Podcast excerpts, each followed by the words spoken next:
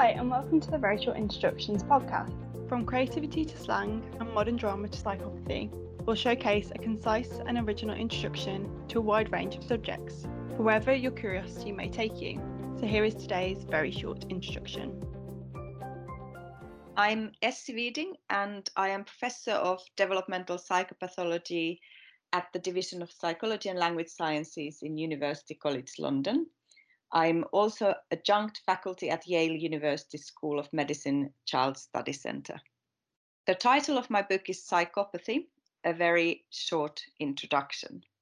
Psychopathy is a personality disorder and it's characterized by profound lack of empathy for others and guilt for um, bad deeds that you may have done. It can also be characterized by manipulation of others and is typically involving antisocial behavior as well. And this antisocial behavior can be very calculated, and it does not always mean that you get criminal charges. It may also be antisocial behavior in the community, such as shafting your colleagues in the workplace, spreading rumors, or treating your romantic partner uh, very badly. So it's this very problematic constellation of traits involving antisocial behavior and, and this inability to feel for others, feel for other people's distress, feel for their joy, and to feel guilt that really, really characterize individuals with psychopathy. I first got interested in this subject when I attended lectures during my undergraduate degree. And I had a lecturer at the time called James Blair, who was one of the foremost leaders in the world in psychopathy research and he was telling us about the most recent neuroscientific findings relating to psychopathy, but also describing these individuals and how they really seemed to be quite different from the rest of us in how they were feeling, how they were behaving. So I got really fascinated about this condition where individuals almost seem to be void of some aspects of common humanity. And it seemed so difficult to understand that there could be people who could just exploit other people to their own ends and actually feel very little guilt about doing so. And that seemed so alien to me that I got fascinated in trying to understand what why are people like this and why do they develop this way, but also is there something that you can do to prevent this sort of disorder from emerging? There are a number of key aspects that everyone, I think, should know about psychopathy. First of all, we've got quite a bit of data that can help us explain why individuals with psychopathy behave the way that they do. So we know from experimental psychology studies and also from neuroimaging studies that these individuals do not seem to be experiencing emotions in quite the same way as the rest of us. And in particular, they seem to have difficulty in automatically resonating with other people's distress or with other people's joy. And this lack of empathy for both negative and positive feelings, we think explains why these people are capable of causing hurt for other people in order to gain something, and why also they don't appear to form normal attachment relationships, normal romantic relationships where you really show care and concern for other people. We also know from experimental and neuroimaging studies that these individuals do not have the optimal machinery for decision making. So they are relatively poor at making a connection between something that they have done and the consequences of that action.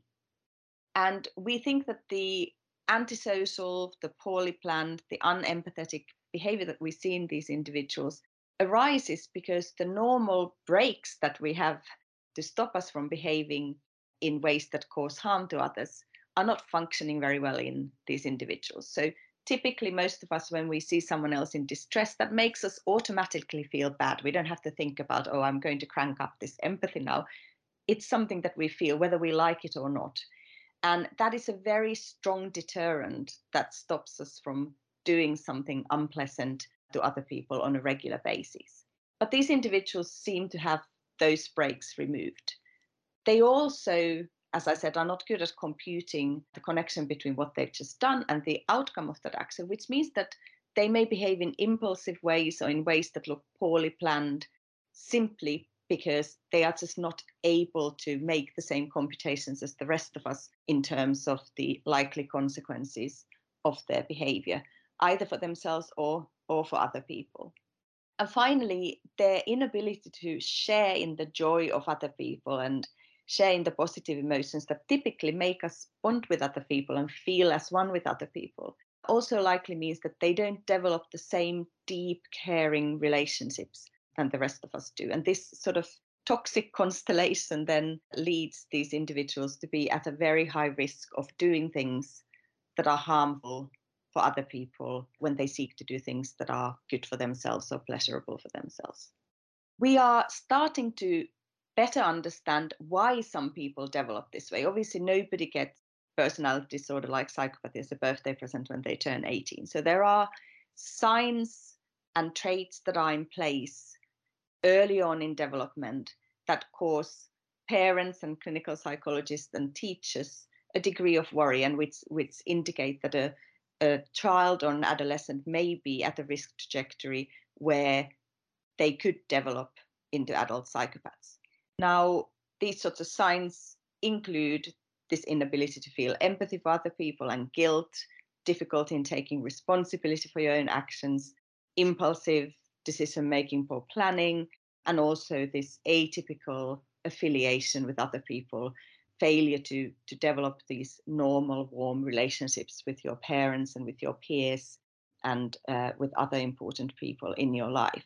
Now, of course, children are not destined to become psychopaths if they have this sort of constellation of traits there is a lot of good longitudinal data showing that only a subset of individuals who have these traits go on to become adult psychopaths. And this is extremely hopeful and really motivates us to get better and better in understanding the risk factors and how we might uh, prevent them from developing into a full adult disorder.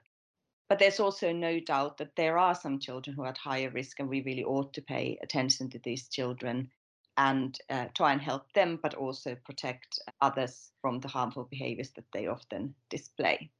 Data from my group and others have shown that these sorts of traits are relatively highly heritable. So there are genetic influences that make some individuals more prone to developing these traits. That doesn't mean that they are destined to become that way, but it means that they have a higher risk in much the same way as some people are genetically more vulnerable to developing anxiety or heart disease or high uh, blood pressure. But environmental influences clearly matter, and there's also very, very nice data from adoption studies showing that even children who are at the genetic risk may develop very uh, normally if they have very warm, very consistent parenting. Now, of course, the challenge in many biological families uh, who have children with these difficult temperaments is that parents may share some of these features themselves. And this is one of the things that we think is important to consider when we try and think about how to prevent and how to treat children who are at high risk, because it may be that when you work with them and when you work with the families, there are many of the same problems occurring in multiple family members. And that will obviously make working with people more challenging. I think uh, in the future we will need a lot more work to get a finer grained picture of the both of the biological vulnerabilities and also how environmental factors may either potentiate those biological vulnerabilities or offer protection against them. And we need to think about how we can best put those environmentally protective factors in place at multiple points of development to ensure that as few people as possible develop psychopathy in adulthood. I also think that there would be merit in trying to educate people about the disorder and the kind of behavior patterns that come with it so that we can perhaps make people more alert and ensure that people are less likely to fall victim of individuals with high levels of psychopathic traits. I hope this podcast has sparked your interest in psychopathy and that you might enjoy reading the book. Thank you for listening to the Very Short Instructions podcast. You can subscribe to our podcast on Apple Podcasts, Google Podcasts, Spotify, and Stitcher to receive new episodes directly to your podcast feed. All of our episodes, new and old, can also be found on SoundCloud and YouTube at OUP Academic.